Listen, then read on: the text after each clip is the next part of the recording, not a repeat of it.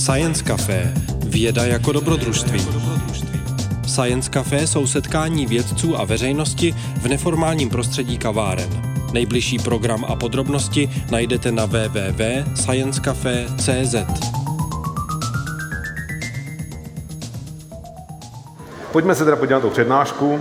Název je tady. Eh, první slide by měl ukázat, že jsem z ČVUT, což bylo řečeno, že jsem z jakési katedry, která má záhadný anglický název, teda zkrátku DCGI, což je anglická varianta katedry počítačové grafiky a interakce.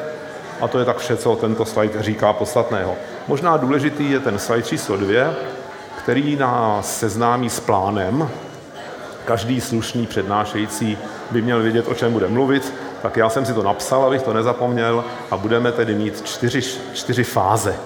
Nejdřív se budeme věnovat virtuální realitě a rozšířené realitě. To samo jsou skvělá témata, která by vydala každá na samostatnou přednášku. Já vám to zkomprimuji a uvidíme, jak to, jak to, jak to vstřebáte a pochopíte a snesete. Také druhá část bude taková technická. Povíme si o tom, jaká hardwareová udělátka jsou potřeba na, na, na, ty, na tyhle dvě reality, jaký software. A pak možná bude takové jako lákavější téma, Eh, proč to tak nefunguje tak skvěle, jako o tom píší novináři a co vidíme na YouTube a v reklamách.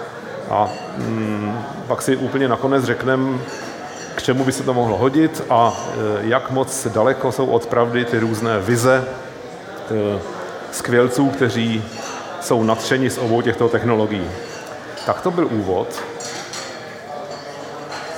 Já jsem trošku doufal, že ten šum se sníží, ale nesnížil, tak, tak jdem na to. OK, tak. Takže část jedna o těch principech.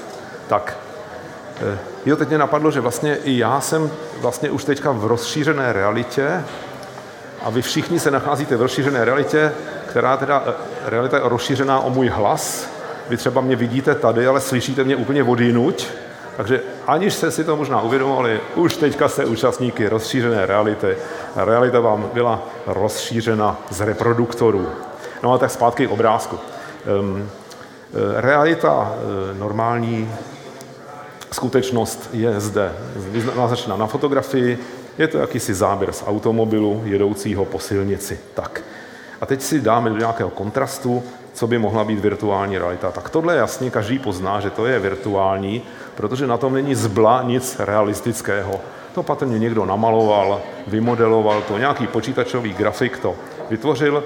Patrně to bude trojrozměrné, i když tahle iluze není zrovna dneska moc přesvědčivá, ale důležité je, že všechno, co vidíme před sebou a to, co vnímáme, je jenom uloženo v paměti počítače, je to, má to tedy digitální základ a nemá, není tam žádný realistický a reálný prvek.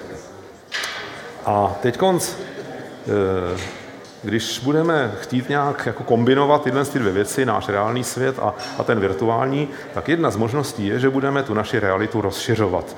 Zvolil jsem záměrně prostředí automobilu, neboť doména automobilů se jeví jako mm, zajímavý cíl pro různé technologie rozšířené reality a e, možná, že se tam brzy už s takovými věcmi budeme setkávat prakticky. Takže e, Například by bylo možné, aby se vám nějakým způsobem, teď ještě si neříkáme, jak se to technicky provede, ale nějak by se vám mohlo zobrazit zrovna před vašimi zraky, že e, silnice je kluská.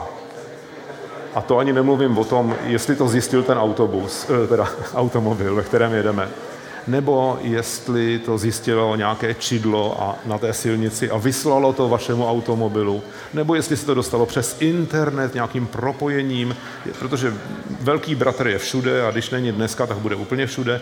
S tím se nějak musíme smířit, byť neradi, že prostě skoro kam se pohnem, tak všude jsou nějaké senzory, čidla, kamery. No a s těmi technologiemi, s rozšířenou realitou to bude ještě, ještě daleko horší.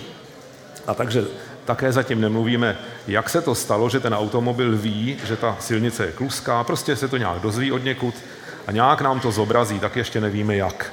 No a také, když ten systém, který tak jako kolem nás sleduje realitu, bude dostatečně důvtipný, tak nám může prozradit, že ten automobil před námi řídí začátečník.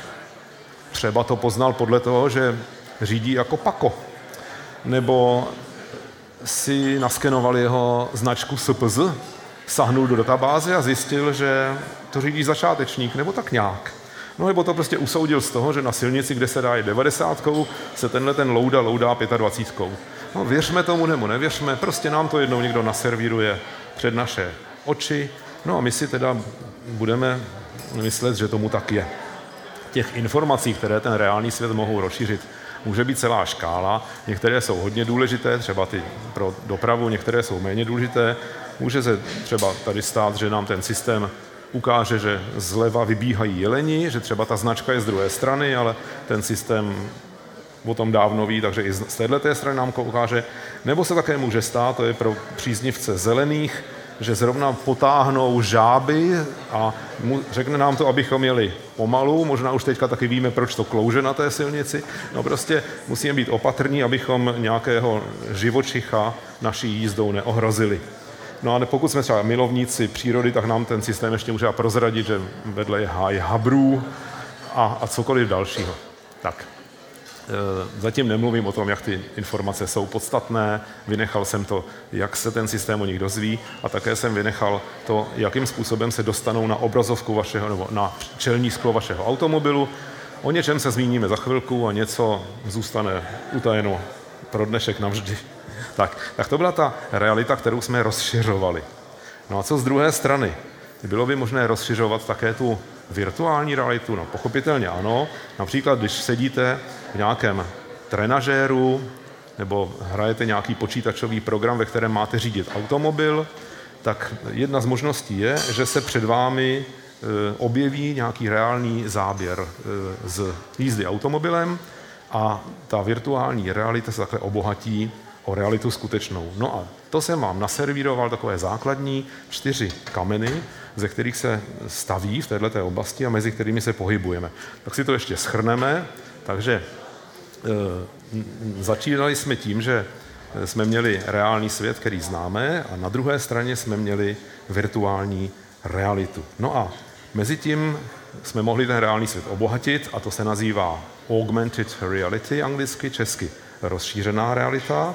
A také jsme mohli obohatit tu virtuální realitu o něco skutečného a to se nazývá rozšířená virtualita, augmented virtuality. A představte si, že tohle tyhle ty čtyři typy kombinace reálného a počítačového už definoval pan Milgram v roce 1995. To jste možná mnozí ani nebyli na světě. No tak ne mnozí, ale někteří. No a takže z toho je vidět, že v laboratořích se tomuhle tématu už věnují lidé hodně dlouho. To už, když to pan Milgram definoval, tak to mezi tím už taky musel mít nějaké zkušenosti a už v tu dobu nějaké technologie existovaly. No a takže on tomu říká, eh, on tomu říká kontinuum reality a virtuality, ale ve skutečnosti to zhruba má tyhle ty čtyři diskrétní podoby, z ta vlevo, tu, tu známe od malička, ta není tak zajímavá a zajímavější jsou, jsou ty tři vpravo. Jenom pro informaci, eh, těm uprostřed dvěma se někdy říká mixed reality, eh, smíšená realita. No a my v dnešním povídání si budeme říkat něco o virtuální realitě. Čujte, mě nemyšuje myš, tak já zkusím zamyšovat. Myško. Hmm, nemyšluje, tak já budu bez myši. A jo, takže budeme si vyprávět o virtuální realitě a pak také o rozšířené realitě. A vaše poznání ze slajdu číslo 8 je, že jsou to dvě odlišné věci.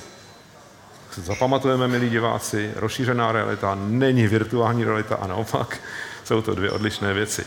No a za chvilku se taky dozvíme, že e, různé aplikace, software, hardware se právě odlišuje na to, na co bude e, sloužit a že je dobré se vždycky ptát, je to zařízení na virtuální realitu nebo je to zařízení na rozšířenou realitu. Existuje jenom velmi málo zařízení, která zvládají oboje.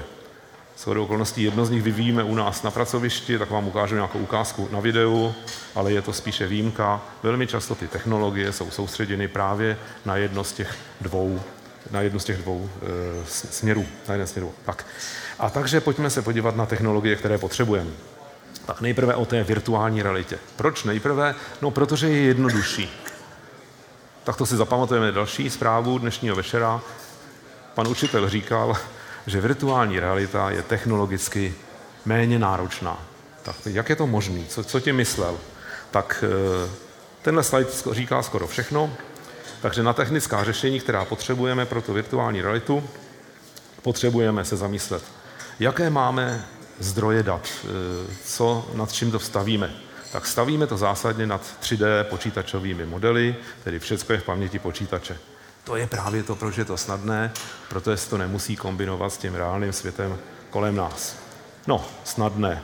Ono už náročné je, aby člověk vymodeloval ty 3D objekty, aby ta virtuální realita byla nějak dobře popsána, vytvořená, tak to, to, to zabere nějaký čas.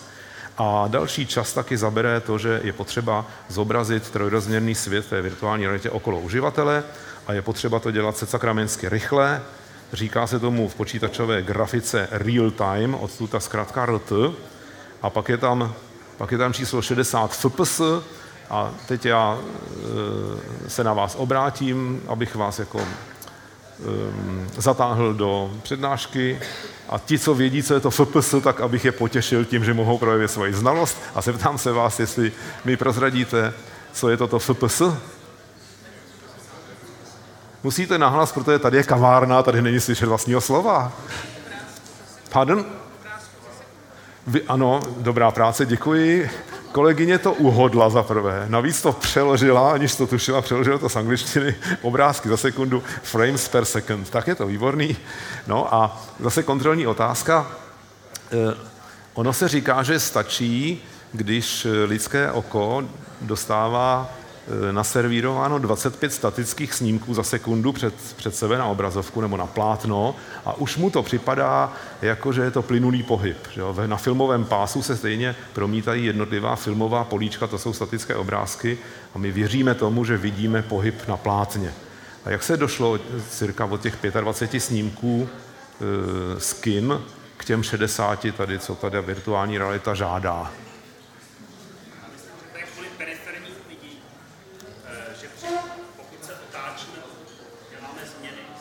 Jo, jo.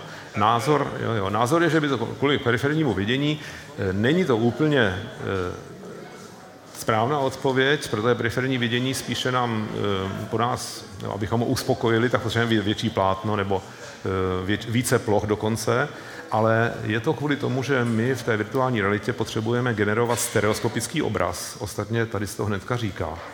A stereoskopický obraz znamená, že dostáváme sérii obrázků pro levé oko, a sérii obrázků, které byly pořízeny z pomyslné kamery, která byla posunuta o 6 cm, a protože přibližně oči jsou od sebe 6 cm u běžné populace. A takže my potřebujeme generovat sadu snímků pro levé oko, ve stejnou dobu sadu snímků pro pravé, a to je dvakrát 25, 50, no a říká se, že těch 60 je lepších, protože tam občas nějaké problikávání nebo nějaké prostě zadrhávání se tím vyčistí. Navíc současné monitory, třeba tenhle ten monitor má taky snímkovací frekvenci, obnovací frekvenci 60 Hz, takže to docela pěkně klape.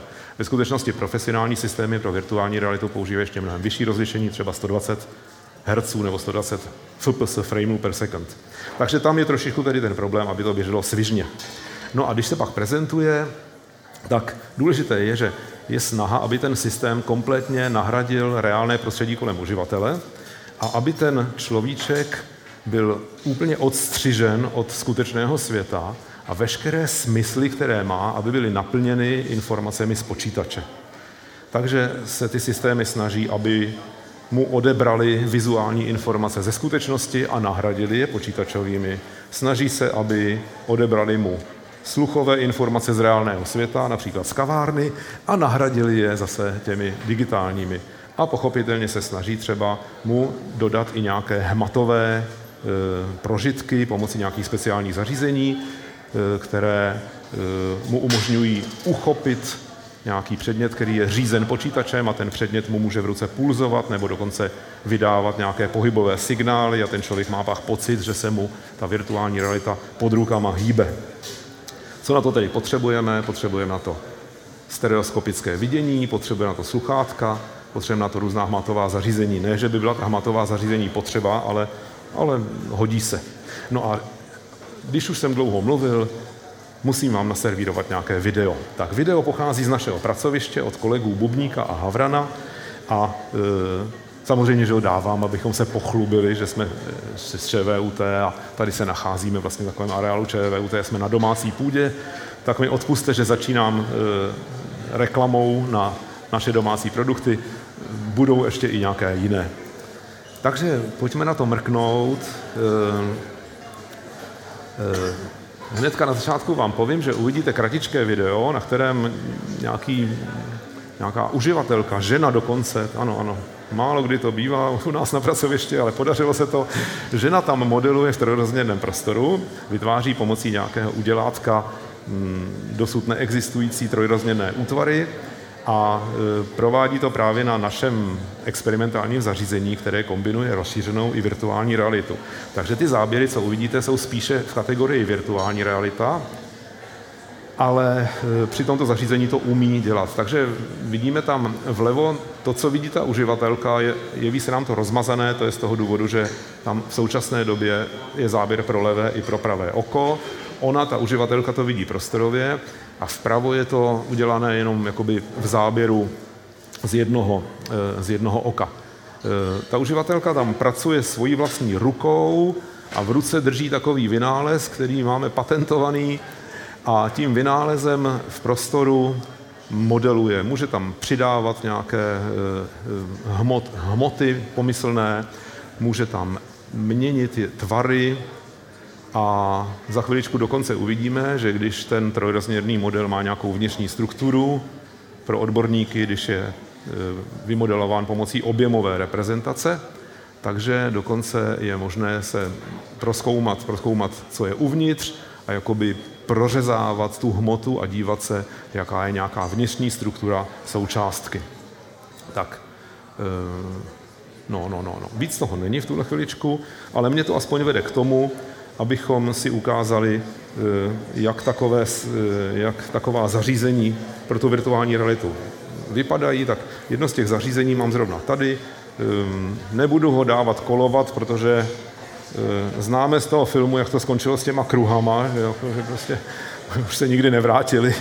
Takže jedno z takových udělátek je takováhle hračka, která umožňuje pomocí barvy nastavovat, jestli chceme protahovat tvar, nebo jestli chceme odebírat hmotu, nebo jestli chceme něco natáčet. Takže pomocí pár tlačítek držíte to v ruce, je vám to přirozené, protože je to podob, podob, podobně jednoduché či komplikované jako propisovačka a pracujete s tím. A tohle je jakási první verze z před dvou let a tahle ta verze, ta chudinka pouze měla svítící bod a bylo možné detekovat, kde ten bod se nachází v prostoru. No, od té doby naši výzkumníci nespali, ne, ne, ne, a vyrobili nový vynález, kterému říkají světelné pero. No a tenhle ten vynález eh, dokonce, protože má na sobě jakousi černou spirálu, tak umožňuje, aby kamera zachytila natočení té spirály a tím pádem je možné přímo s tím v prostoru šroubovat, to znamená, dodává se tomu další stupeň volnosti, jak se říká odborně, tím, že to není jenom bod, ale je to váleček, obdelník, tak je možné i detekovat další stupně volnosti, takže pomocí takového udělátka, které samozřejmě také mění barvy, no, eh, je možné, aby ten uživatel v tom virtuálním prostoru měl nástroj, který není obtížný, takový lehoučký.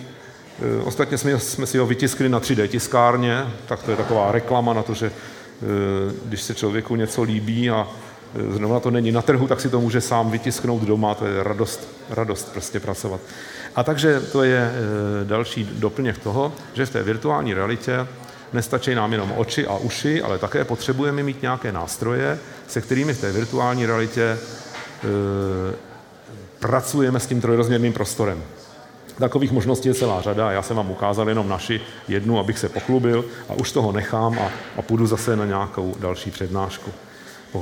Takže, když bychom si to nějak popsali schematicky, tak u, tu, u té virtuální reality eh, je stiť, je stiť uživatel a je nějaký trojrozměrný model v počítači a často ten uživatel je nějakým způsobem snímán, aby ten systém počítačový věděl, jestli ten člověk se v té virtuální realitě otočil, kam on se dívá, co by měl vidět a podobně.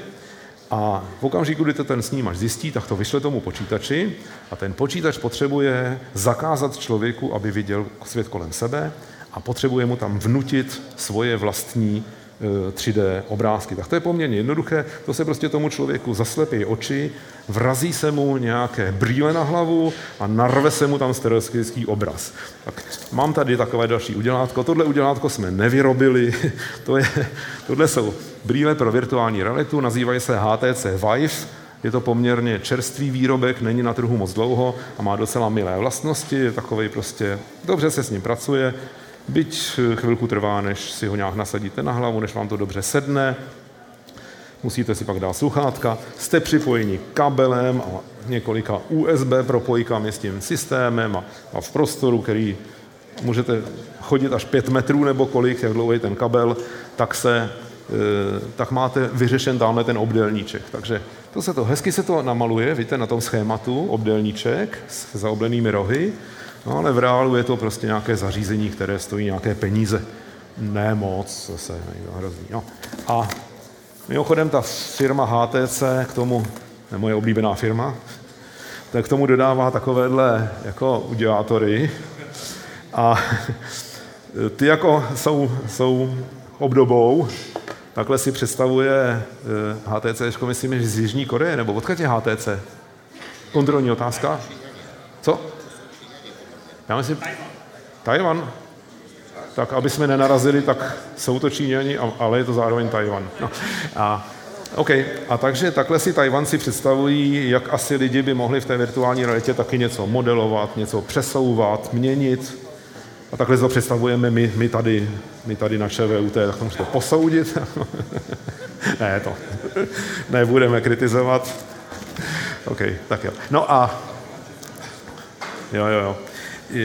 Jo, no a co s těma ušima, tak tam je to okay, jasný, že prostě stačí vrazit člověku sluchátka na uši, zase se tam narve nějaký zvuk, nejlépe stereofoní, aby člověk měl dojem toho trojrozměrného prostoru a je vyhráno. Je dobré právě nějakým způsobem detekovat, co člověk dělá s rukama, a ať už proto, aby ten počítač věděl, co mu chceme těma rukama naznačit, jak tam chceme operovat v tom prostoru, anebo pokud počítač má nějaké zařízení pro, kterému se říká zařízení se zpětnou silovou vazbou, haptické zařízení, tak aby nám třeba mohl vysílat podněty do ruky. No a to je celé. Zajímavé teda je, že způsob, jakým je možné ten stereoskopický obraz dostat do lidského zrakového systému, že způsobů je celá řada.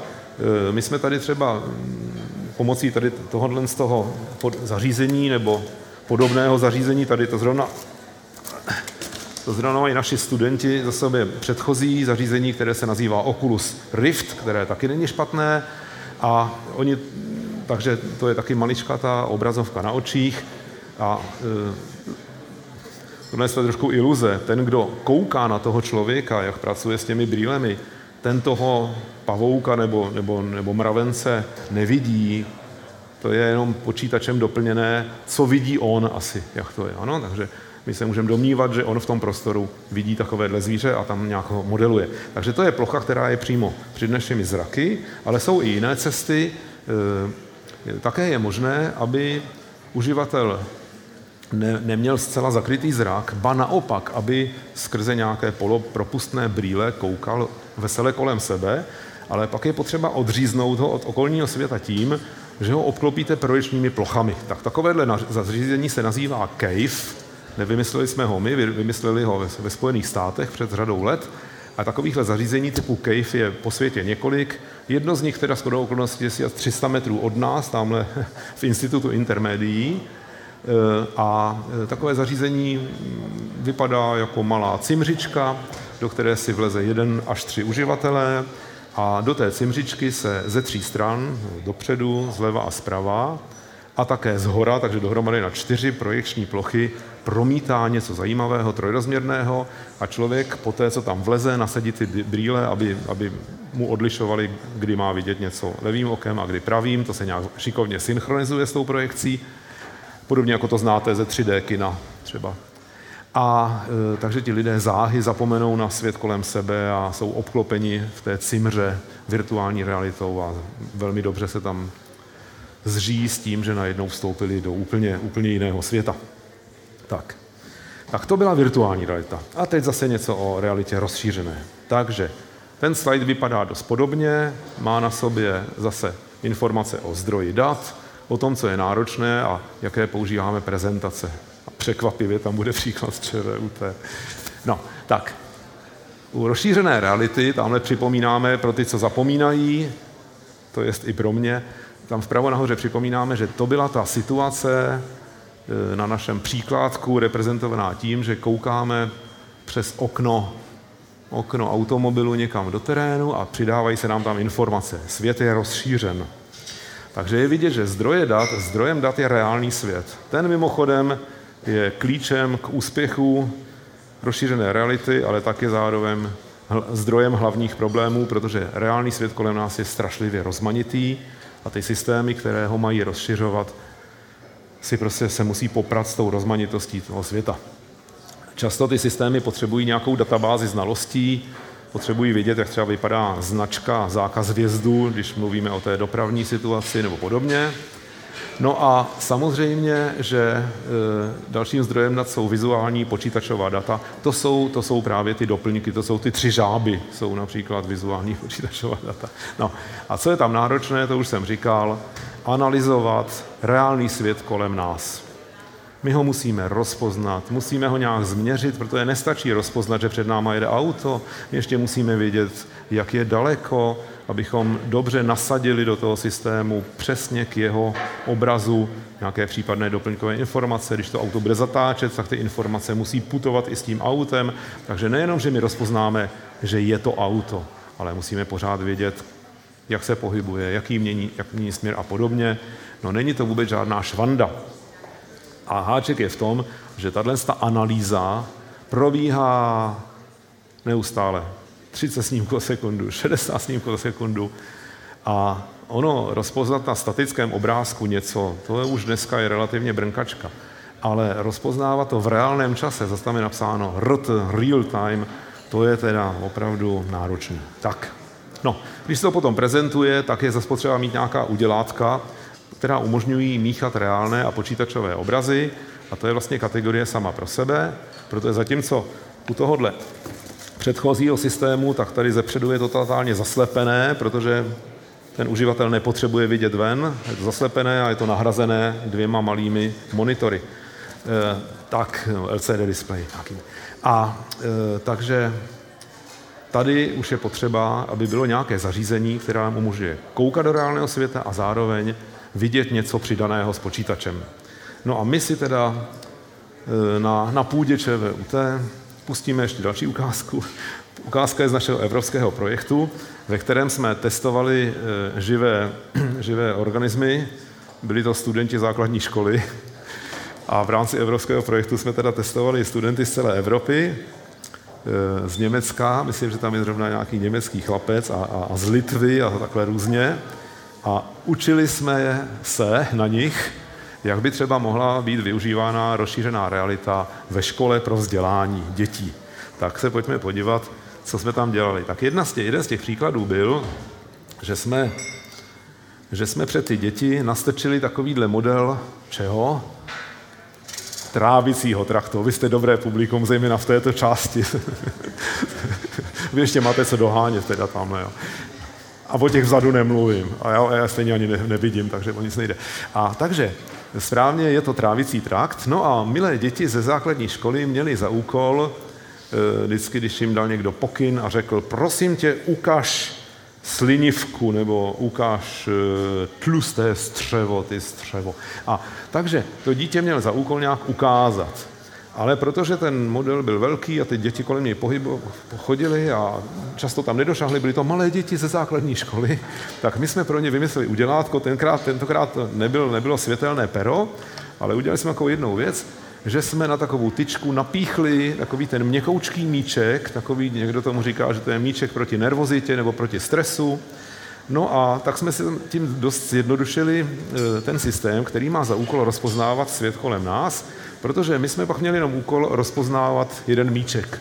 No a tak, jak ten míček tam brouzdal, e, tak vždycky, když zabrouzdal, zabrouzdal na ten správný orgán, aha, tam jsou dokonce plíce, nebo co tam bylo, to, to nebyl jen trávicí trakt, tam byly i různé věci. No a takže, jak tam prostě zabrousilo to dítě s tím míčkem, tak, tak se ten systém nějak zachoval a rozšířil ten model o nějaké doplňkové informace. Já to pustím ještě jednou, abychom si všimli, že, že my jsme si dost usnadňovali život tím, že jsme celý ten model obklopili jakými si značkami, anglicky marker, český marker, český značka, a tyhle ty značky, které se trošku podobají QR kódům, a vlastně jsou to, jsou to prototypy QR kódů, tak tyhle značky umožňovaly kameře, která celou dobu snímala, co se děje, tak umožňovala, aby moc dobře pochopila, kde je umístěn ten model toho trávicího a možná i netrávicího traktu. A také samozřejmě, eh, jo, to bylo to hlavní, protože potom se ten pohyb toho míčku sledoval samostatným procesem. Takže eh, si všimneme, že na všech těch modelech byly nějaké značky a ty umožňovaly orientaci toho systému vůči reálnému světu. No a tak to byla taková ukázka, jak se naučit biologii a pak ještě máme ukázku, jak se naučit chemii pomocí rozšířené reality. A tohle je vidět, že jsme si ty, ty míčky hrozně oblíbili a tak jsme e, s těmi míčky dělali takovou hříčku, že nejprve v první fázi e, mladý student chemie položil míčky na e, patřičnou pozici v jakési Mendelejově, nebo jak se jmenoval ten s tou tabulkou prvků, vidíte? A tím naučil systém, že třeba míček zelený, tušíte to, že tam je ve skutečnosti schovaný zelený míček, téměř ho ta rozšířená realita překryla a trošku tam z reálné zelené zůstalo. Takže ten systém se naučil, že míček položený na, na CL bude představovat ta chvíle chlor, žlutý míček položený na na háčko bude představovat kontrolní otázka. No dobře, no vodík to, abych vás nepodceňoval, víte. No, a od té chvíle barva míčku reprezentovala chemický prvek a studenti mohli zkoušet, co se děje, když ty jednotlivé prvky se k sobě dávají. A on ten systém jim různě ukazoval, jestli tam vznikají nějaké vazby, co tam dělají atomy a a tak různě. Někdy jim třeba i zakázal nebo zakázal. Oni samozřejmě mohli, se pustím znova, ty ukázky jsou kratičké a přitom tak rostomilé. A, e, takže všechno, co tady vidíme, je ta, ta rozšířená realita kolkolem a pěkně vidíme, jak se kombinuje s reálnýma ručkama studentskýma i s tou tabulkou na pozadí a s, naše, s našimi oblíbenými markry. A e, co bylo tam příjemné, že ten student opravdu pracoval se skutečnými předměty, nemával jen tak pomyslně rukama v prostoru, ale uchopil ty atomy, získal k tomu takovou, takový vztah, přímo vazbu a tu pak přenášel na ty chemické vazby. A e, systém ukazoval, jestli si ty dva prvky spolu rozumí a v takovém případě tady ty struktury, kterým se obec, e, říká odborně bloby, takový ten, ten tvar, tak podle toho ty struktury, ty bloby se k sobě vynuly, nebo naopak se spolu nechtěli mít nic společného. Takže, takže takhle to tam jako vypadalo a studenti si to pochvalovali, učitelé chemie si to pochvalovali, všichni byli z toho happy, dokud se nedozvěděli, kolik to stojí peněz a řekli, to si naše škola nemůže dovolit. no, tak jo. No a takže možná, možná stojí za to uvědomit si, že zatímco virtuální realita, jak jsem říkal předtím, to má tak trošku jednoduché, že jenom servíruje digitální obraz kolkolem, takže ta rozšířená realita musí nějak zajistit to, aby došlo ke smíchání informací vizuálních z reality a od toho počítače. A teď jak to jako dát do sebe, aby to na sebe sedlo a aby to dobře klapalo. A ukazuje se, že se technologie vydává dvěma směry, aniž víme, který zvítězí. Ostatně to bude jeden ze závěrů naší přednášky, mojí přednášky pro vás, že si uvědomíme, že ty technologie jsou hodně ve vývoji a že v tuto chvíli vůbec nikdo netuší, kterým směrem se to e, vrhne a e, jak se to ustálí. Pořád jsme ještě ve fázi hledačství. E, u rozšířené reality se zatím zatím se tak ukazují, že jsou dvě cesty. Jedna cesta je míchání videa a druhá je optické míchání. Pokusím se vám nějakými schématy eh, ukázat, o co jde. Všimněte si, že to schéma je dokonce o něco složitější než ta virtuální realita. Celou dobu to melduju, že ta rozšířená realita je prostě složitá a náročná. Tak co tady vidíme? Tak u toho videomíchání je nějaký reálný svět, ale e, reálný svět je snímán primárně kamerou a uživatel na ten reálný svět zrovna nekouká. A na co, jak, se, jak se stane to, že on něco vidí? No, z toho reálného světa jdou ty informace, typicky je to kamera, případně nějaké další snímače, mohou to být snímače GPS, nebo to může být nějaké hloubkoměry a podobně, tak z toho jdou informace do počítače a z toho se jednak zjišťuje, kde je ten člověk v tom, v tom našem reálném světě, kde se nachází, kam se dívá, jak je orientován a tak dále. Respektive, co vidí ta jeho kamera, jak je orientována, kde se nachází. A také samozřejmě ta kamera produkuje video. A ten počítač blesku rychle rozpoznává, co se děje, o co jde a generuje rozšiřující informace a pomocí nějakého softwaru, nějaké komponenty se to navzájem promíchá a pošle se mu to na displej jeho zařízení a takže on na tom displeji už to má smíchané dohromady. Ale pozor, on nekouká svýma očima na reálný svět kolem sebe. On na něj kouká skrz obrazovku svého zařízení. Jakéže komplikované, jo, jo, to je, protože jsem férový pedagog, tak se všude snažím ukazovat, když převezmu obrázek, tak od jakého je autora, tak to tam všude uvádíme, dodržujeme autorská práva, ale co jsem chtěl říci, otázka, vypadá to hrozně komplikovaně, známe mi nějaké takové zařízení v životě? A odpovězní, ano, známe, jsou to slavní Pokémoni, eh, o kterých se dost mluví, tak my nebudeme o nich mluvit zase tolik, protože o nich mluví jiní a, a hodně. A takže všimneme si tady jenom, že kdo to náhodou nezná, já uděláme testík, jo, prosím vás, tak kdo jste ještě v životě neslyšel o hře Pokémon Go od firmy Nintendo, dejte to najevo zvednutím ruky. Eh, dobře, tak buď, se, buď nespolupracujete, anebo jste velmi informovaní posluchači, já typuju, že to druhé. Ale to ještě neskončilo. Budeme provádět další testování. Smyslej provádět testování? Smyslej provádět. Další testování bude, a to bude možná zajímavé i pro vás, ehm, to, že jste o Pokémon Go slyšeli, to je dobrý. Kolik z vás Pokémon Go hraje? Ruku nahoru. Já vám to povím, vy co nestačíte sčítat, bylo tady asi šest rukou, takže to není žádná sláva, tak se polepšete.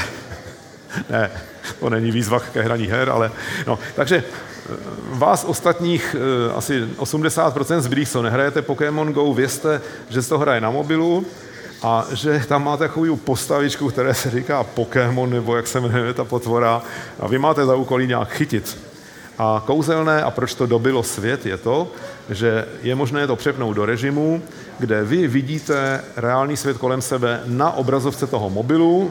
Pokud si ten mobil dáte do boku a koukáte na ten reálný svět, tak pochopitelně se to rozhodí, protože ten mobil máte půl metru od sebe, tak to jako nepasuje, ale když to máte tak jako těsně před sebou, tak vidíte skrz ten mobil svět kolem sebe a počítač tam dokreslí tam tu příšerku a vy můžete chytit. Tak, takže to, co se to, co lidé znají z Pokémonu Go, tak to tady nahoře máme schématicky načrtnuto.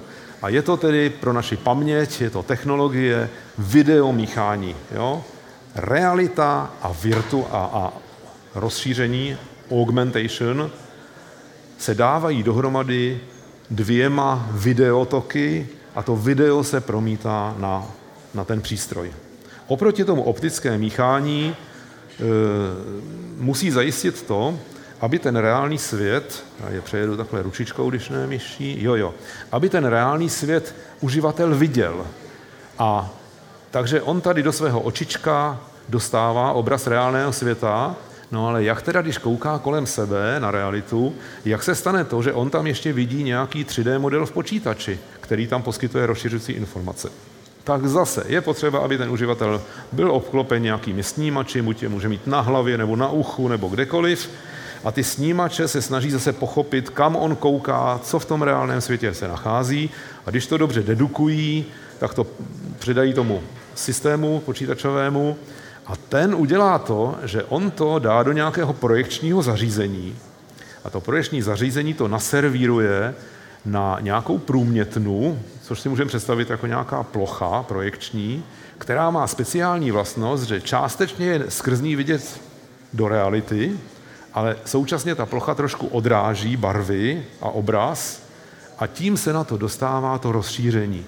Takže vlastně ta plocha, tahle ta plocha je jakási, jakási směšovací deska, optická směšovací deska, která jednak zrcadlí obraz z toho projektoru a jednak nechává procházet světelné a vizuální informace z reálného světla skrz.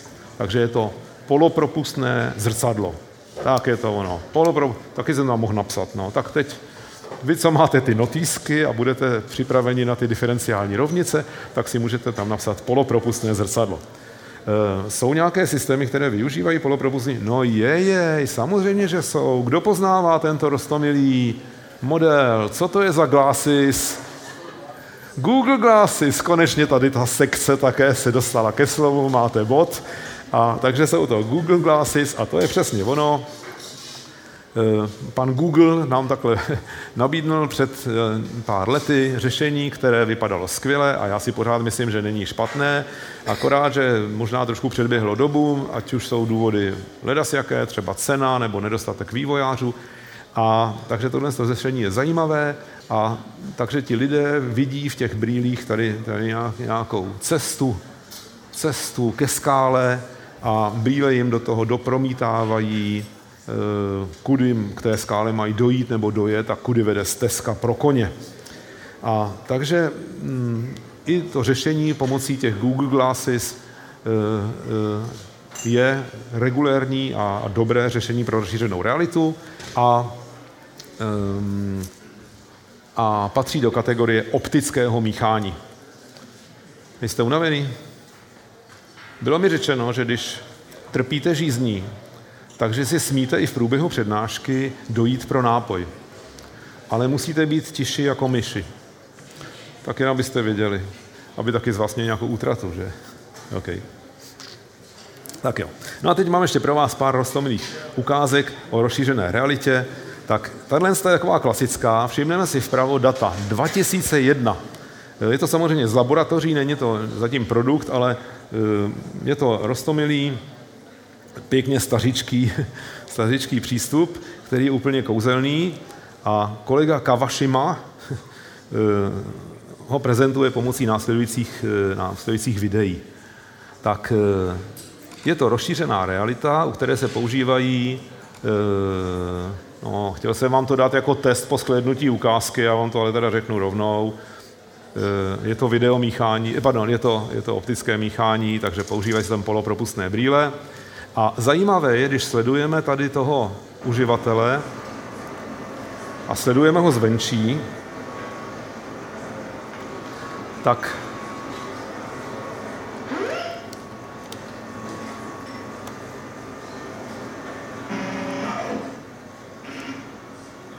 tak on vypadá jako normální človíček, eh, je azijského původu, je to Japonec, eh, který tak sedí u stolu a před sebou má pár papírů, na kterých jsou nějaké značky, ejhle, zase nějaké značky, to, to ty systémy pro šířenou realitu mají rády docela.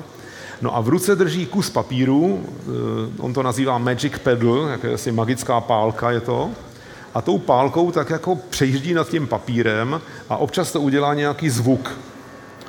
Eh, vypadá to, že má nějaký katalog, nevím, jestli katalog známek nebo kýho čerta, dělá jakási gesta, která ten počítač rozpoznává a aby on věděl, že ta gesta byla akceptována, tak je to ještě doplněno zvukem. A takže když se na něj někdo dívá zvenčí, tak to působí to jako naprostý blázen. To, jako, ne? Ostatně většina z nás, když si nasadí ty brýle na hlavu, tak vypadáme všelijak, že? No.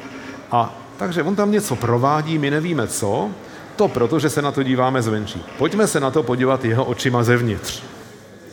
Tak, on ve skutečnosti, já vám to povím, to je něco pro mladé páry. On si staví domeček a vybavuje ho nábytkem. Jo? A takhle to vypadá. On, to, co nám působilo, že jsou to jenom nějaké značky na papíru, tak vlevo je to katalog, katalog, nevím jestli z IKEA nebo odkud, a on tam vlastně počítač mu tam rozšiřuje realitu pomocí trojrozměrných modelů. A všimněte si, jak to jeho magické pádlo, což je obyčejný kus papíru s jednou značkou, jak mu umožňuje ty objekty přenášet do jeho milovaného pokojíčku, umistovat tím, že to pádlo nakloní, tak ten systém rozpozná pozici toho pádla a takhle mu tam ta postýlka sjede a on ještě může citlivě ji přisunout ke stěně. To, že tam občas jsou nějaké chyby a někdy ta postýlka nebo nějaký jiný kus nábytku projede stěnou, to tomu odpouštíme. Je to z roku 2001. Je fantastický, prostě co v tehdejší době se dařilo. Mně se u toho líbí ty zvuky, které ten systém vydává, ty jsou takové netradiční. Nevím, jestli to odpovídá nějaké japonské kultuře. Už je to gesto, že prostě zahodím ten koberec. A nebo když jsem ho tam umístil a teď ho nechci, tak, tak ho zaplácnu jako plácečkou na mouchy, to taky nemá chybu. Tenhle už se mu asi líbí, tenhle ten kobereček a tak. No, no, no. Přisunul sedačkou ke koberci. Tohle je hezké, listuje tím katalogem a u těch značek mu tam naskakují jednotlivé trojrozměrné modely. A co je na tom příjemné, že pracuje v prostředí, které zná. Sedí u stolu, pracuje s opravdovým papírem, jakoby s katalogem papírovým. Má v ruce fyzicky tu, tu magickou pálku a sní tady, no, prochází stěnou, tak a sní tady dělá takovéhle, takovéhle věci. Občas to problikává, což je, což je zřejmé, že v roce 2001 třeba ten výpočetní systém ještě nebyl tak silný, aby to všechno stíhal hladce, ale na svoji dobu to bylo opravdu milé. Tak už to asi brzo dojede, on tam ještě dá druhý reproduktor a, a jako, podíváme se, kolik, no, no dobře, kolik máme času. Já vám pak musím taky dát prostor pro dotazy, no ale zatím je to dobrý, nezajímavý, tak, tak budeme se kochat a jestli mu nedaří za, zabít ten, tu komponentu, pak se mu to podařilo. A tak, no. Takže to je taková domácí rozšířená realita. Samozřejmě, že on má na sobě nejenom brýle, ale má na sobě i kameru, která celou dobu sleduje, jak hýbe hlavou, na co se to dívá a do těch brýlí jsou mu tam tedy promítány ty rozšiřující informace, v tomto případě trojrozměrné modely. Co je také kouzelné, že on může hýbat hlavou, dívat se na to zleva zprava a ono se to přizpůsobuje přesně jeho záběru, neboť, jak jsem říkal, pozice jeho hlavy je snímána, respektive tím, že je na hlavě umístěna kamera, tak e, ten systém má všechno dispozici, co potřebuje. Tak, tak to byla magická pálka, takový, řekl bych, jeden ze zakladatelů Eh, v té, ve vědeckém světě té rozšířené reality. A já mám právě že takovou perličku, zase se do, dostaneme do domácí prostředí. Kolega Ondra Jamriška z naší katedry z ČVUT udělal je, je, spíš jako perličku jednou po večeru, takovou hříčku pro časopis ABC. Eh, já teda ABC už dávno nečtu. Je tady někdo, kdo čte ABC? Ruku nahoru. Dobře, aspoň Jeden, jeden tady byl, skvělý.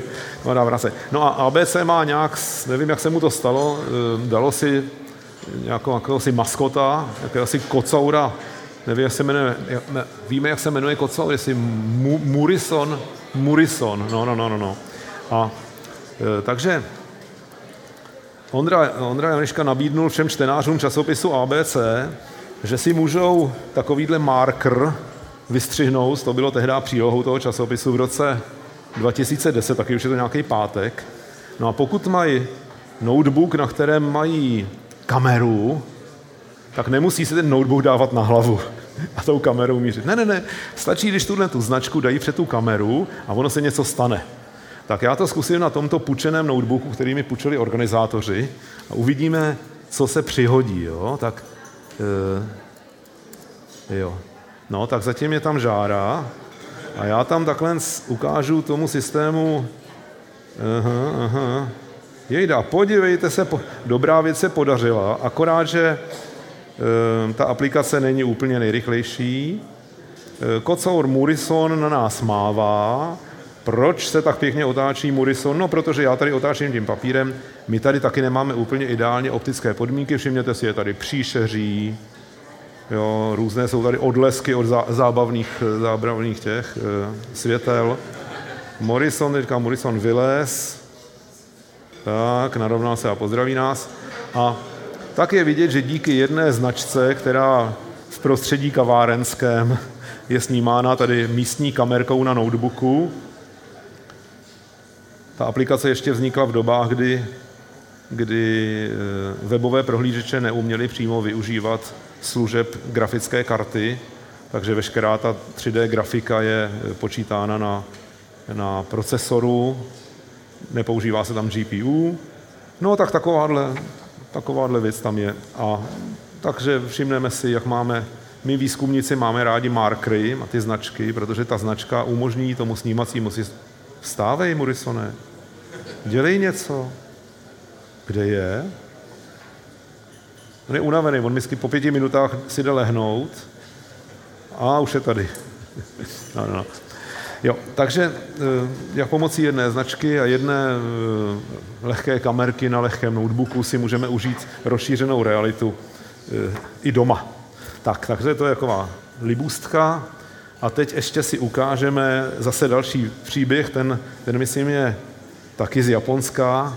Ten spíš ukazuje jako takový výstřelek, co se taky dá udělat, že pomocí rozšířené reality je možné udělat iluzi, že člověk e, si na sebe oblékl neviditelný plášť, respektive stane, stane se ten člověk průhledným, ne přímo neviditelným, ale průhledným. Jo? Takže už nechci vidět svoji tvář, přepnu do nějakého lepšího adresáře, podívám se na tu kamufláž. Tak. Takže pojďme se podívat, jak to vypadá. Tento mladý muž e, nám ukáže, že můžeme vidět rozšíření záběru na jeho tělo tím, že nám počítačový systém ukáže jeho kostru. E, teda, vidíte to?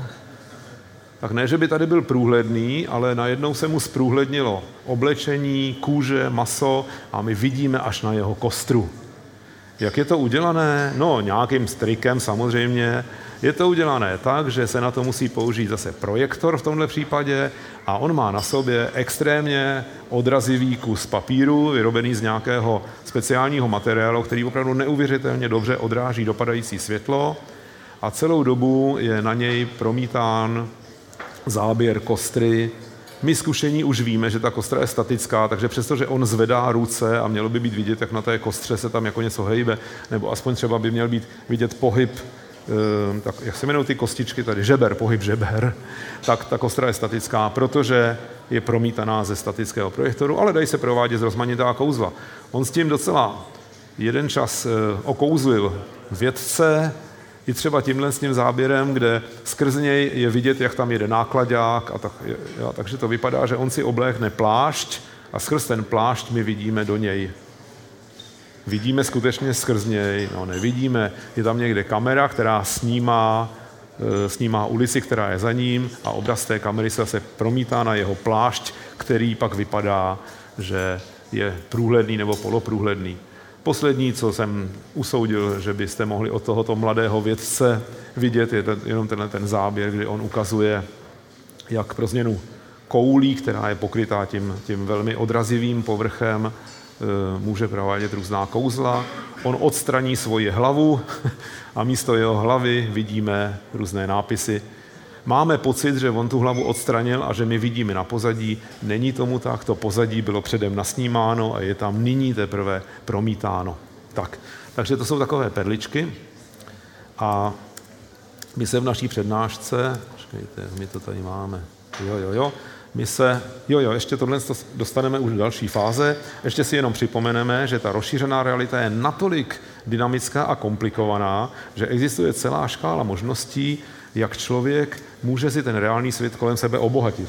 Jedna z možností, a to jsme, eh, ta se můžeme setkávat, je to, že to červené, což je ta informace, která obohacuje reálný svět kolem nás, je prostě jednoduše promítá na ty objekty. To je také jedna z cest. Kdybychom si sem promítali na, po, na, na podlahu nějaké objekty nebo na moji tvář, tak by došlo k zajímavému rozšíření reality, tak to je jedna z možností. Ten projektor to může samozřejmě promítat stereoskopicky, jak kdo má brýle, tak to vidí trojrozměrně.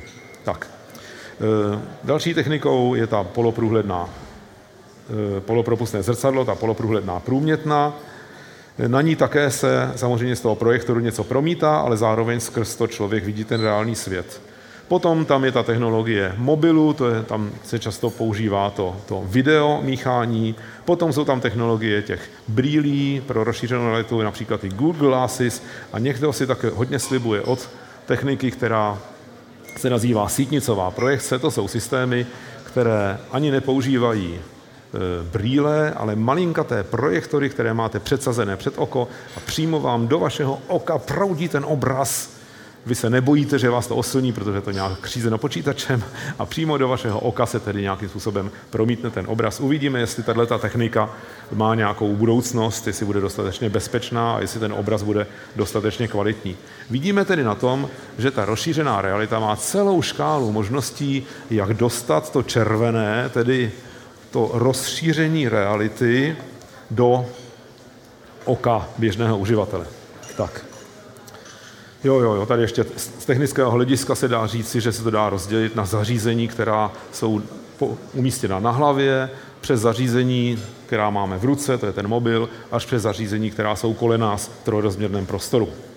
Tak, když bychom to měli schrnout, a porovnali tu virtuální realitu s rozšířenou, tak bychom tady jenom viděli znova to, co už jednou bylo promítáno, že tedy u virtuální reality je všecko v počítači, zatímco u rozšířené je to komplikovanější, zpracováváme reálný svět, musíme o něm něco dopředu vědět, proto je tam to slovo databáze a, a musíme to něčím doplnit, což naštěstí není tak komplikované.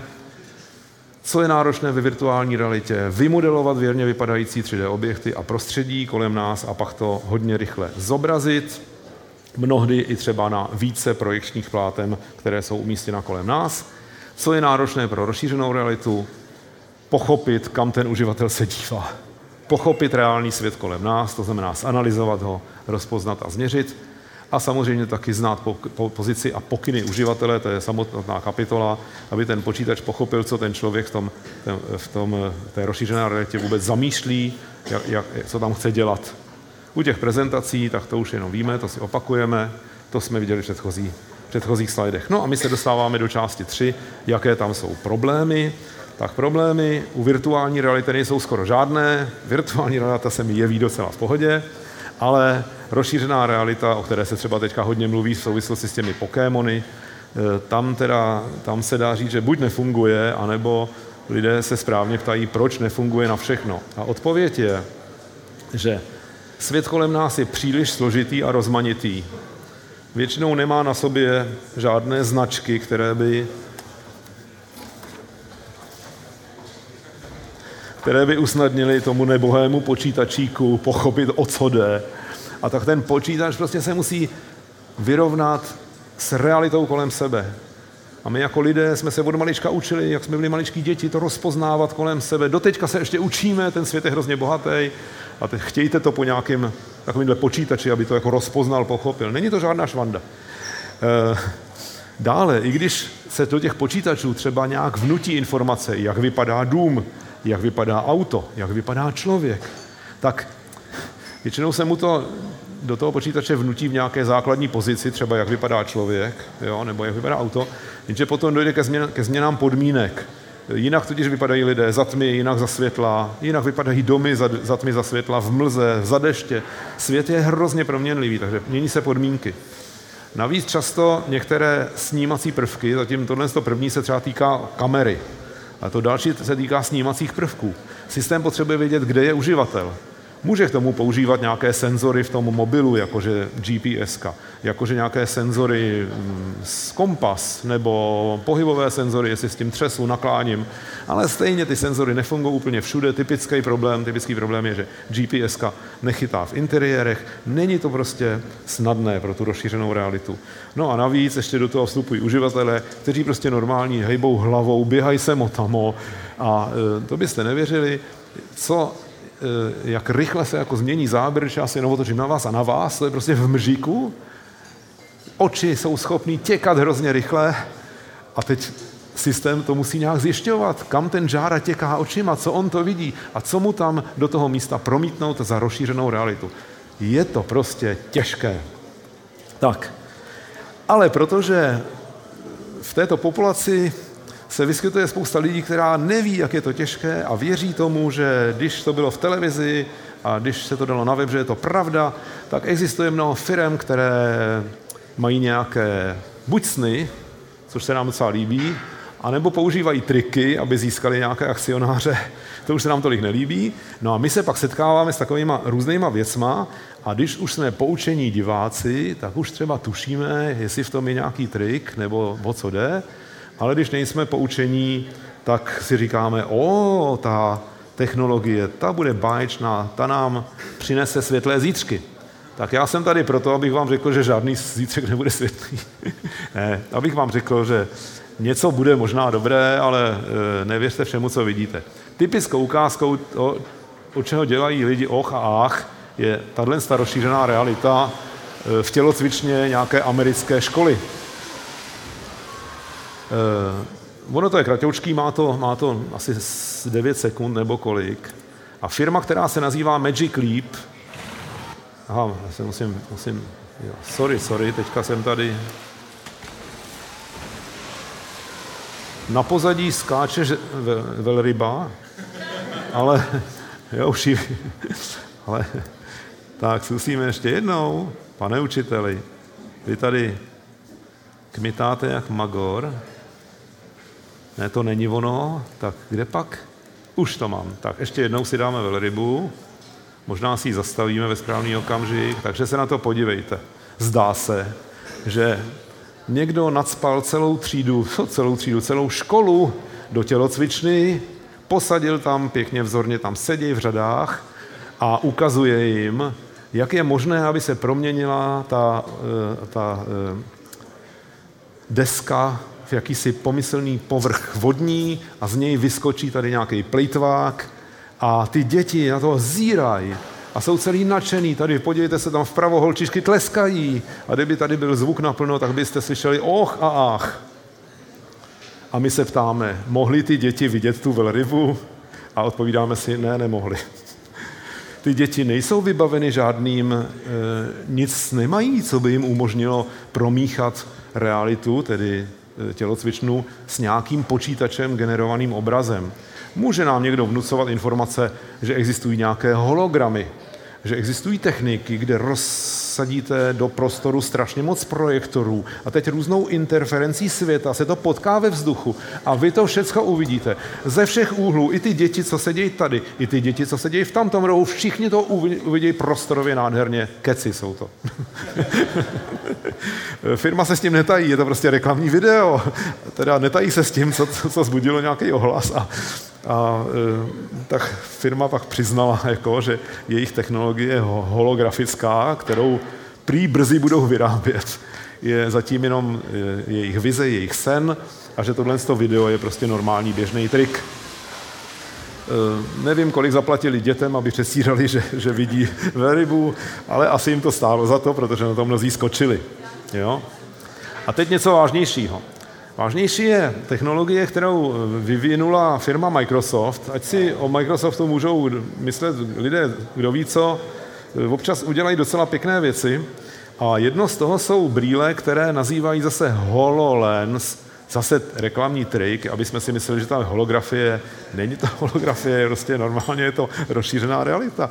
A e, podíváme se na jejich e, reklamní video, pro vás, co byste si chtěli koupit za asi tři tisíce dolarů ty, ty jejich brýle, které jsou teda výrazně dražší než, než jiné. A reklamní video říká, co všechno tam jako s nimi můžeme zažít. Tak to pěkně sledujte, protože pak si pustíme video, na kterém uvidíme, že to možná všechno tak hezké nebude. We use it in every aspect of our lives. It enables us to do amazing things. Um, to nás lákají. Dosud byl svět černobílý, ale nebojte, Jakmile Microsoft nás vybaví brýlemi, svět přestane být černobílý a bude barevný. No a my budeme chodit prostě po cimrách, eh, pardon, po našich pokojích a budeme prostě obklopeni bohatými informacemi, trojrozměrnými.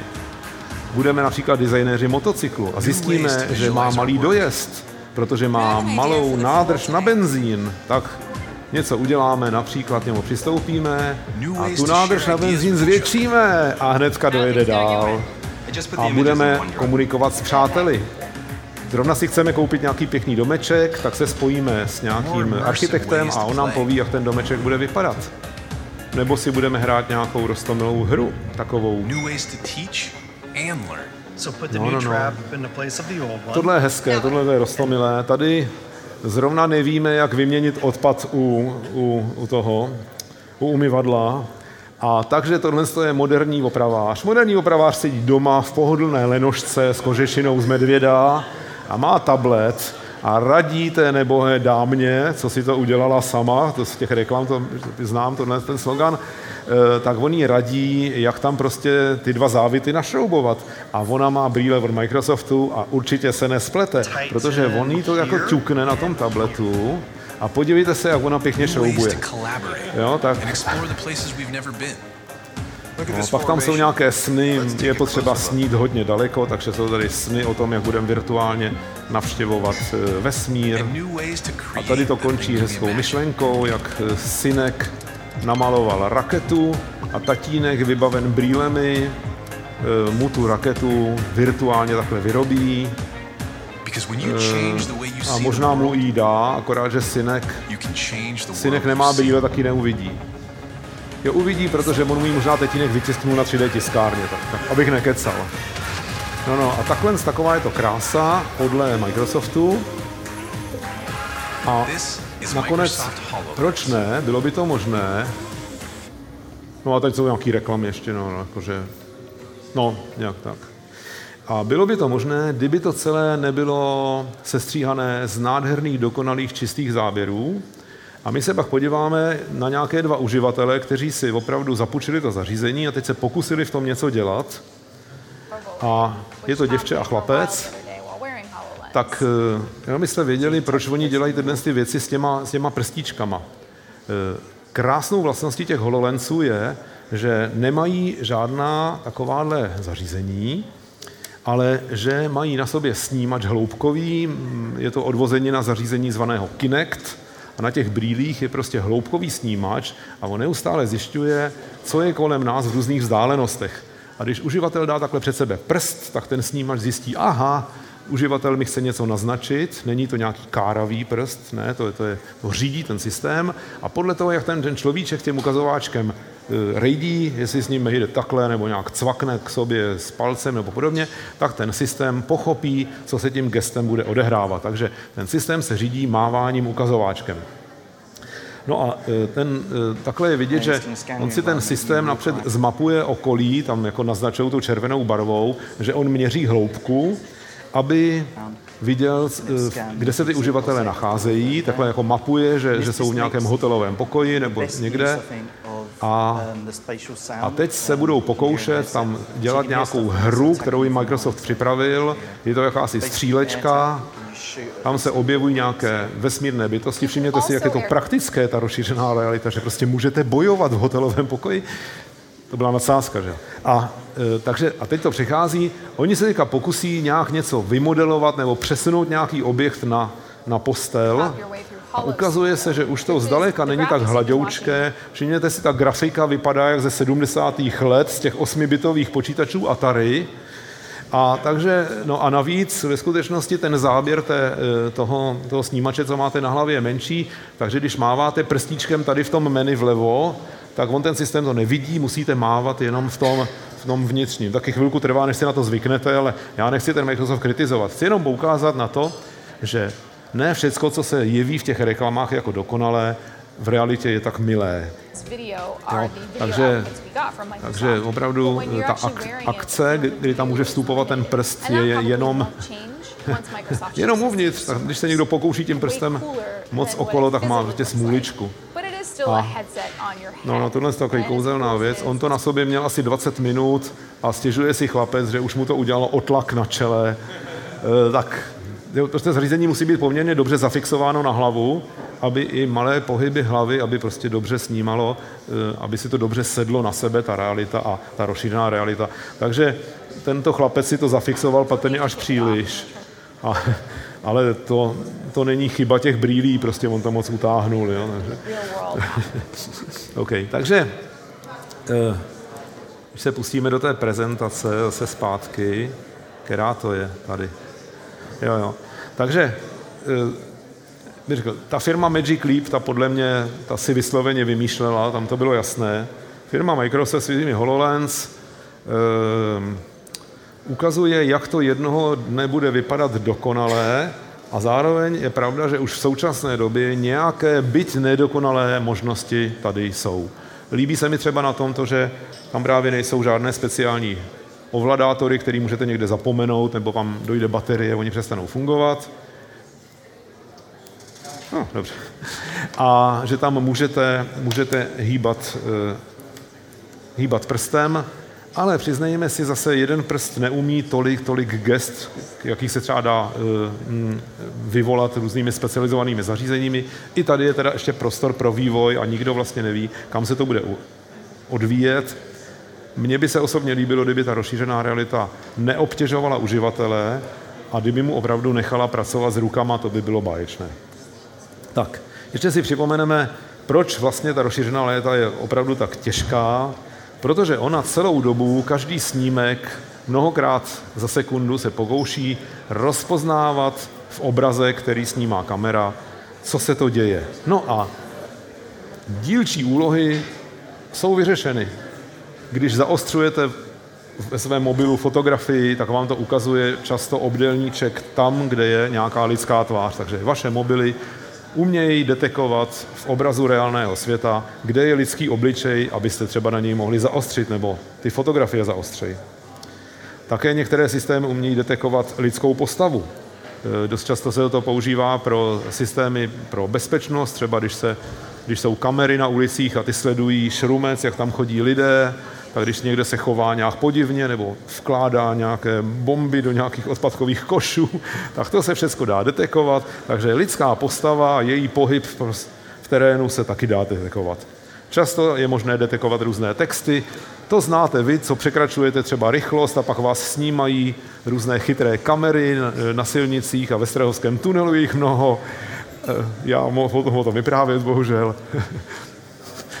A takže vám velmi snadno rozpoznají značku vašeho automobilu a podle té SPZ a podle naměřené rychlosti už vám přijde domů ta, ta informace, že jste jeli moc rychle a že máte zaplatit pokutu, takže rozpoznávání textů taky docela jde.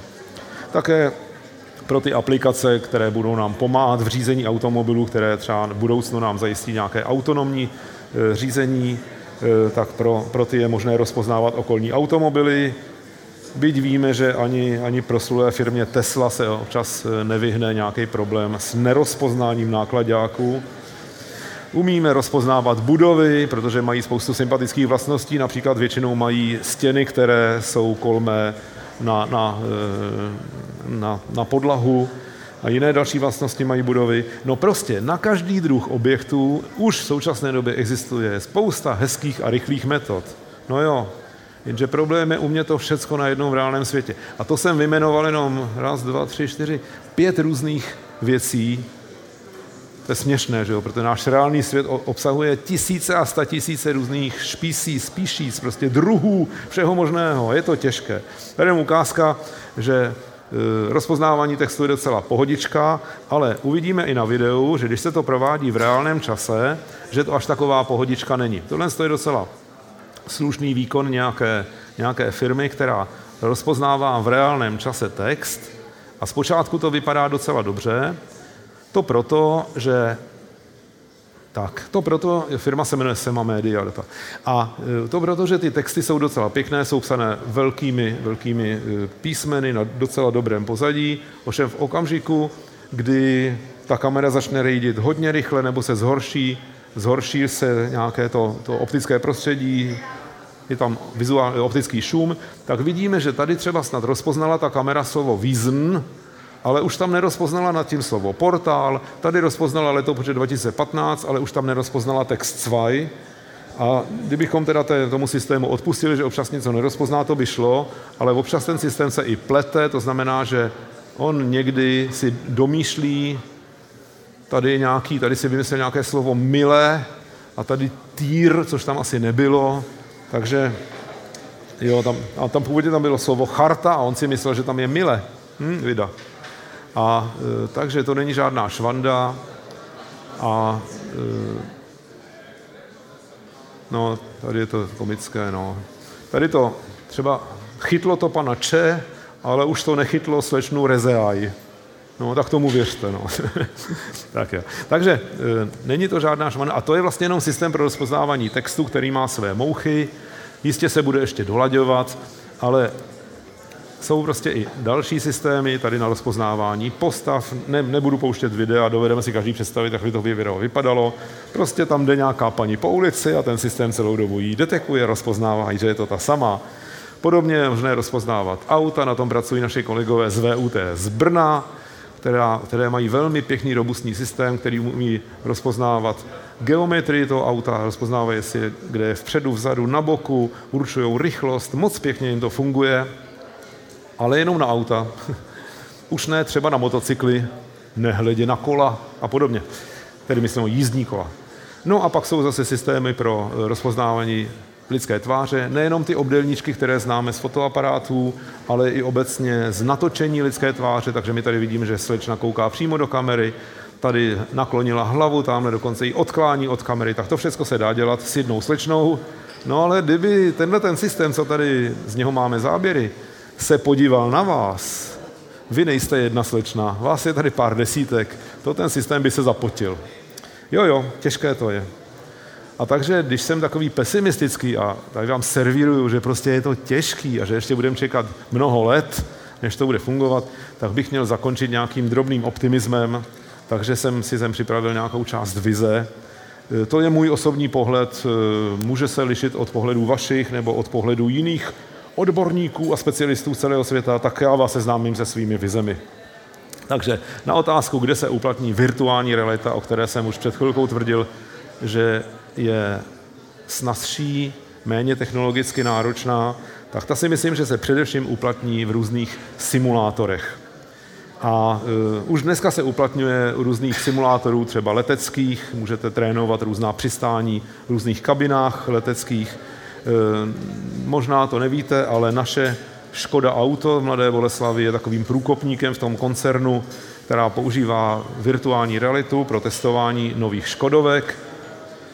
A eh, eh, takže jsme rádi, že náš domácí podnik používá pokročilé technologie, moderní, a dokonce ty technologie pochází od domácích, od domácích vědců a vynálezců, ale já nemám svolení úplně říkat, od kterých to pochází, ale vězte, že od nějakých šikovných určitě to je.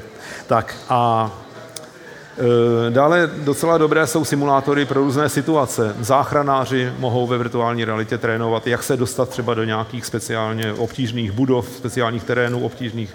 Vojáci mohou trénovat své vojenské operace, ty už to ostatně dělají, aniž o tom třeba my vědci víme.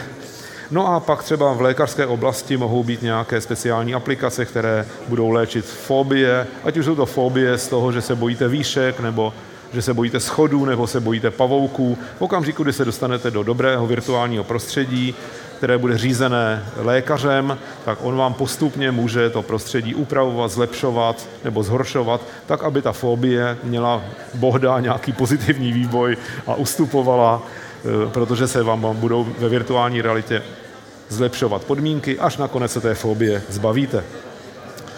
Eh, to byly vlastně nápady pro nějaké specializované simulátory a pro běžné lidi, jako jsme my, tak můj tip je, že eh, bude asi zajímavé hm, třeba se procházet nějakými reálnými místy ve virtuální realitě, ať už navštívíte hm, třeba Řím, nebo, nebo Grand Canyon v Americe, nebo Severní pól, tak virtuální realita může vám přinést docela hezké zážitky poznávací.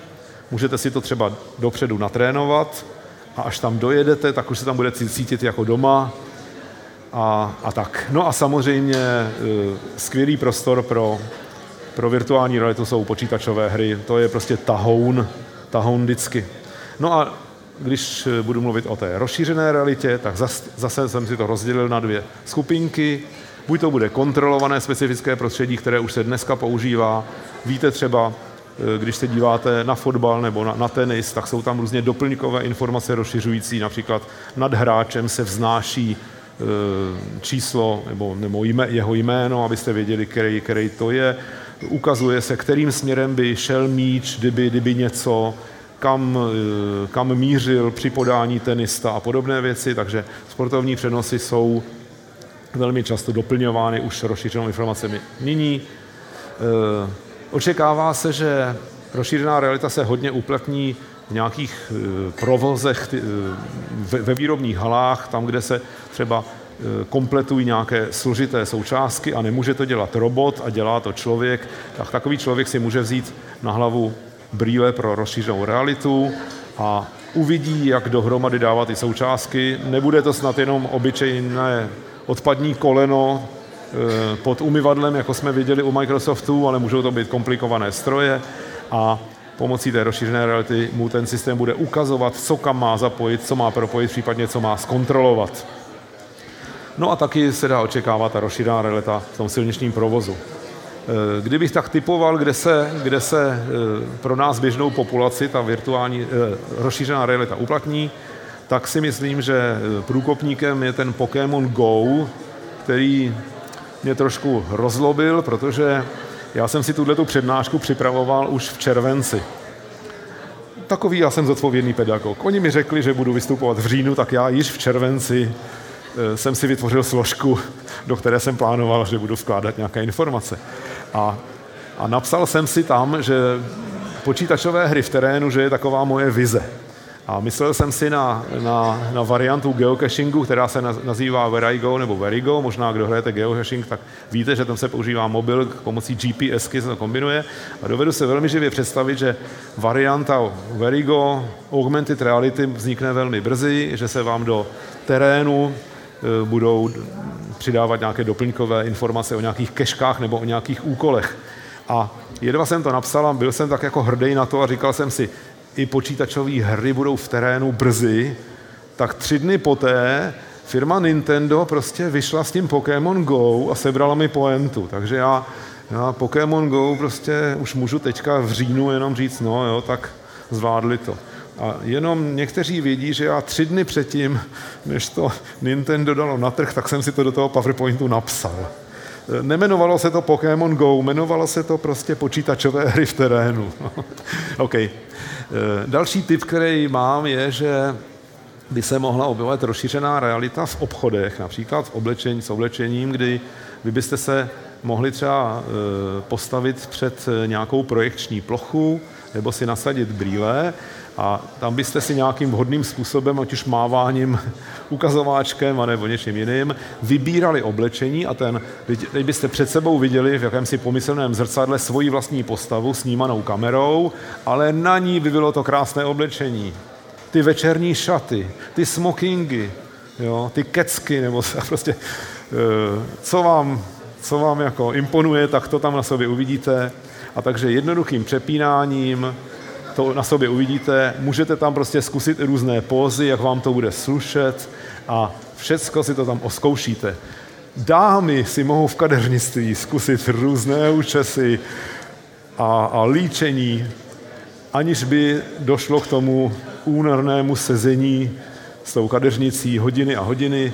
Prostě během vteřinky vstoupíte do nějaké kabinky a tam se vám budou na hlavě a na obličejích dít věci, a až si nějakou tu věc vyberete zase nějakým kliknutím ukazováčku, tak se to prostě předáte operátorce v tom kadeřnictví a ta teda potom několik hodin nad váma bude pracovat a bude to hotové. No a samozřejmě, neboť jsem učitel, tak fandím tomu, aby se rozšířená realita dostala také do oblasti vzdělání. Sám jsem to dokumentoval naším výzkumem pro ty základní školy a e, dovedu si představit, že se mnoho klasických papírových učebnic promění v takové živoucí učebnice, ve kterých se statické obrázky s různými schématy, znáte to, nakloněná rovina, páka, kladka, tak to všechno jsou náčrty, že jo, to známe z fyziky. Teď si představte, že se na to podíváte brýlemi a tam opravdu se budou pohybovat předměty a vy tam nasázíte jiná závaží a jiné převody a před vašimi zraky se to bude chovat jinak, budete moct vlastně experimentovat za pomoci čeho? No jenom rozšířené reality a, a té původní učebnice, kde ten systém rozpozná, že pracujete s kladkou nebo s nakloněnou rovinou a naservíruje vám tam doplňkové informace ukazující, co všecko se s těmito základními fyzikálními stroji dá dělat. Ehm, to je přesně ono. No, také tady mám takovou ukázku.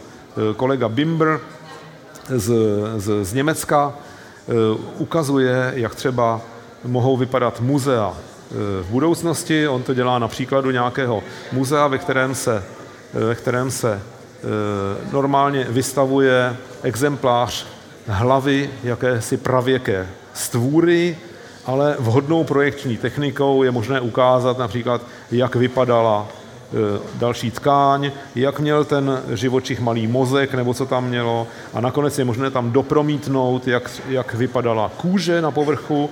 Takže si můžeme představit, že i nadále v tom muzeu budou pořád jenom skutečné reálné kostry nebo nálezy, ale návštěvníci, když si nasadí ty brýle, tak budou tím muzeem chodit a vhodným přepínáním různými přístroji si budou moct volit Eh, jaké rozšíření, jaké obohacení těch eh, muzejních exponátů vlastně mají v těch brýlích vidět a mohou se naučit v krátkém čase mnoho a mnoho zajímavého, mnohem určitě víc, než kdyby byli odkázáni jenom na samotnou lepku a svoji vlastní představivost, jak asi to zvířátko vypadalo. No a jsme skoro u konce mého povídání, já jim musím dát prostor pro, pro dotazy. Omlouvám se, jsem známý přetahovač a mluvka. Takže co si zapamatujeme?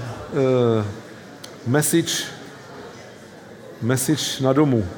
Tak, zapamatujeme si, že jsou špičkové a náročné technologie, náročné z hlediska toho, co ten výpočetní systém musí na pozadí vypočítat, i náročné z hlediska těch různých udělátek, hardwareů, které, které kolem sebe člověk musí mít a mají mnoho tváří a mnoho variant a budou se hodně měnit.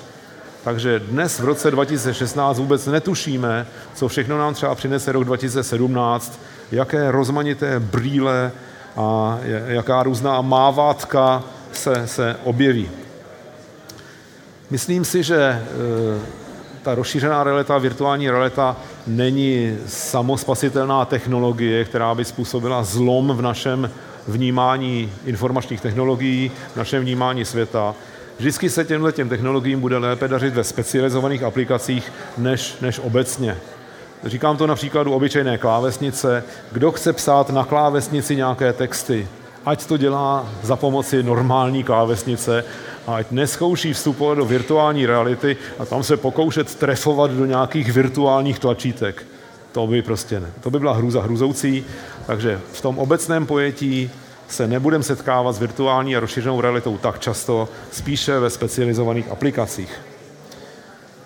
Dobrá zpráva pro všechny hráče her. Děkujeme hráčům her za to, že podporují tuto technologii, protože počítačové hry jsou tahounem vývoje a díky firmám herním a hlavně hráčům, kteří si kupují, doufám, že si kupujete ty počítačové hry, ano, podporujete tím vývoj a e, takže díky počítačovým e, firmám, které vyrábí počítačové hry, e, existuje velký tlak na to, aby jiné firmy zase vyráběly dobrou, dobrou technologii, e, levnější.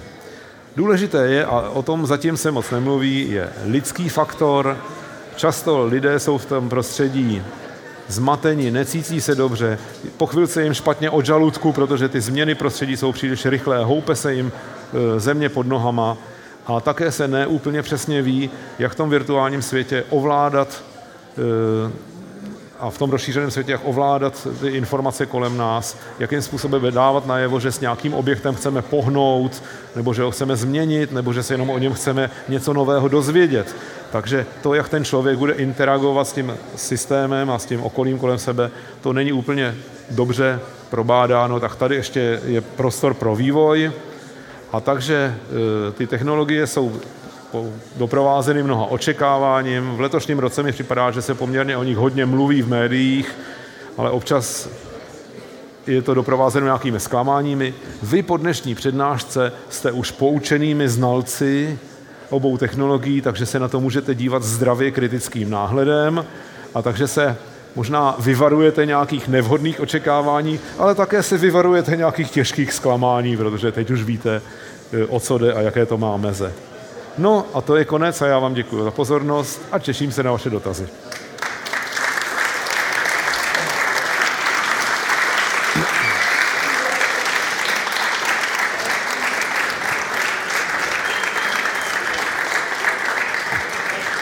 Dobrý, budou přídavky, když se budete ptát. Tak, uh, já bych chtěl ještě za nás, za organizátory, poprosit uh, uh, poděkovat panu profesorovi Žárovi za skvělou, opravdu skvělou přednášku s jeho příslovečným nadšením a zapálením pro věc.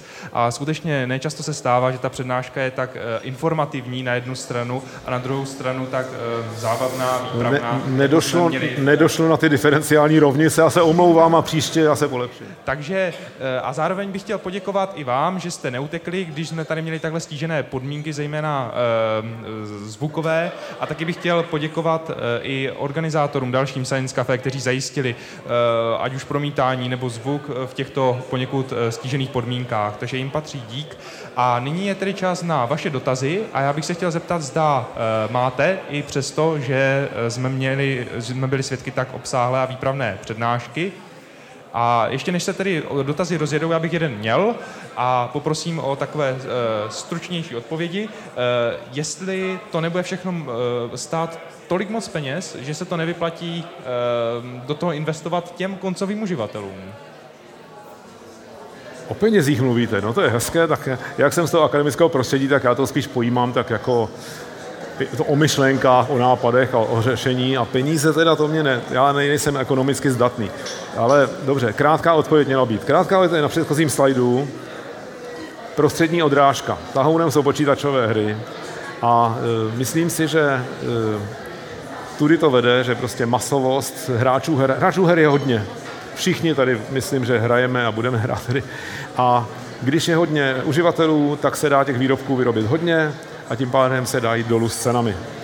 Myslím si, že už i ty, už i ty HTC Vive, já teď ne, to zas nevím opravdu, kolik stojí dneska, jo, ale no tak já nevím, 20-30 tisíc je to hodně, ale počkejme chvilku, až to bude stát 2000, 3000, si to koupí každý. Jo, takže myslím si, že to bude jenom, jenom zlepšovat a že finanční stránka není to, co by nás trápilo. Dobře, děkuji za skvělou odpověď a teďka jsou tady nějaké dotazy v publiku. Eh, pokud máte, tak se prosím přihlaste výborně a my vám dáme mikrofon, abychom to zaznamenali na kameru. Eh, dobrý večer. Eh, vy jste úplně na začátku ukazoval nějaké příklady jako z rané, z rané doby virtuální reality a rozšířené reality a právě já si jako pamatuju, že na začátku 90. let Eh, byla velmi vysoká očekávání o, o virtuální realitě. Hodně se to uvádělo v různých populárně technologicky vědeckých pořadech, že to prostě přichází a že to bude úžasné a potom to utichlo. Eh, teď se k tomu vracíme v podstatě víc než po 20 letech. Myslíte si, že teďka už ta technologie dospěla do stavu, kdy to dostane tu šanci se to rozšířit? A nebo že to zase usne na 10 let a potom teprve za těch deset let to přijde a už to bude úplně všude. No, tak vy mi dáváte teda těžké otázky, to jsou takové ty futurologické. Ne všichni futurolozi dobře dopadnou. A já teda bych nechtěl se k ním řadit. To, co jste popsali, je naprostá pravda. A stává se to skoro u všech nových technologií, to samé třeba s elektromobily a podobně. Vždycky je nějaká fáze rychlého nárůstu očekávání nadšení která je téměř zákonitě následovaná takovým propadem, jako když ono to není, ono nefunguje, to drahý, je to prostě je to hrozný. A pak pozvolna se ta křivka zase začíná, začíná dostávat někam dál. Tak my jsme v té fázi, kdy už jako ten propad máme za sebou a díky Pokémonu Go a dalším hezkým věcem zase, zase stoupáme a jsme ve fázi, řekl bych, druhé vlny nadšení. No tak to je tak všecko, co se o tom dá říct. E, jestli dostaneme na té křivce se někam na nějakou úroveň, kde už se to udrží, což znamená, že, že ta očekávání byla splněna a že ta technologie je používána a dává uživatelům to, co od ní chtějí, to je otázka. Opravdu nevím. Připadá mi, že ten svět ještě příliš rozmanitý, nové, nové přístroje se objevují prostě co čtvrt roku, tak nějaká firma s něčím vyběhne Oni zatím soutěží hlavně v tom, jaké mají rozlišení, jestli ty, jestli ty displejíčky dělají 60 nebo 120 fps a, a jestli tam mají HD nebo 4 HD nebo takové. To je jenom jedna část pravdy.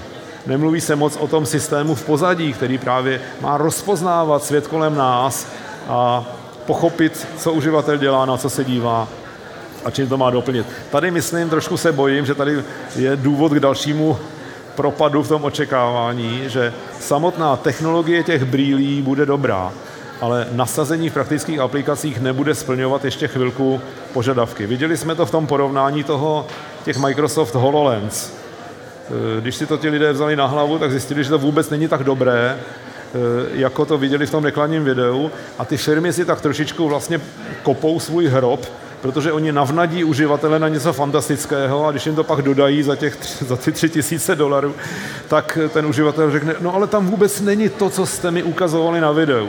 Takže já jsem trošku skeptik a myslím si, že takhle jsem rád, že zažíváme tu druhou vlnu natření, jakési renesance, ale myslím si, že ještě nás za nějakých pár let čeká třetí doopravdická vlna skutečného využívání.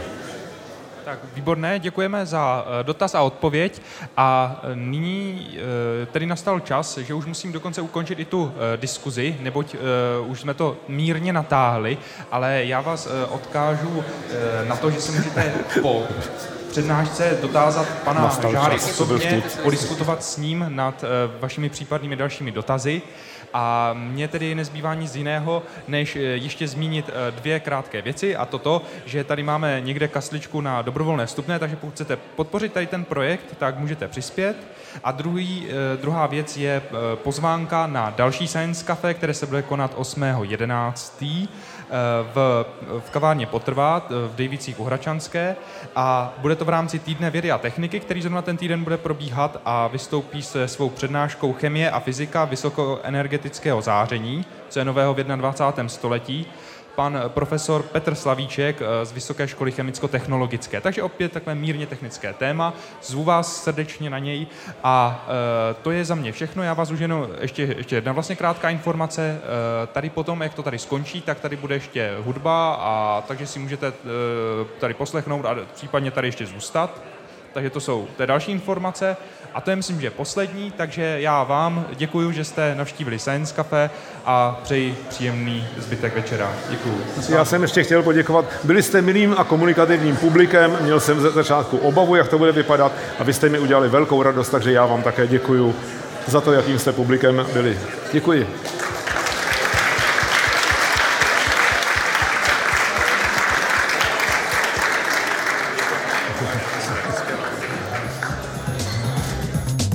Science Café. Věda jako dobrodružství. Zaujalo vás Science Café? Sledujte nás na Facebooku a Twitteru. Videozáznamy některých diskusních večerů s vědci jsou k vidění i na portálu slideslife.com. Budeme rádi, pokud se někdy na Science Café přijdete podívat naživo.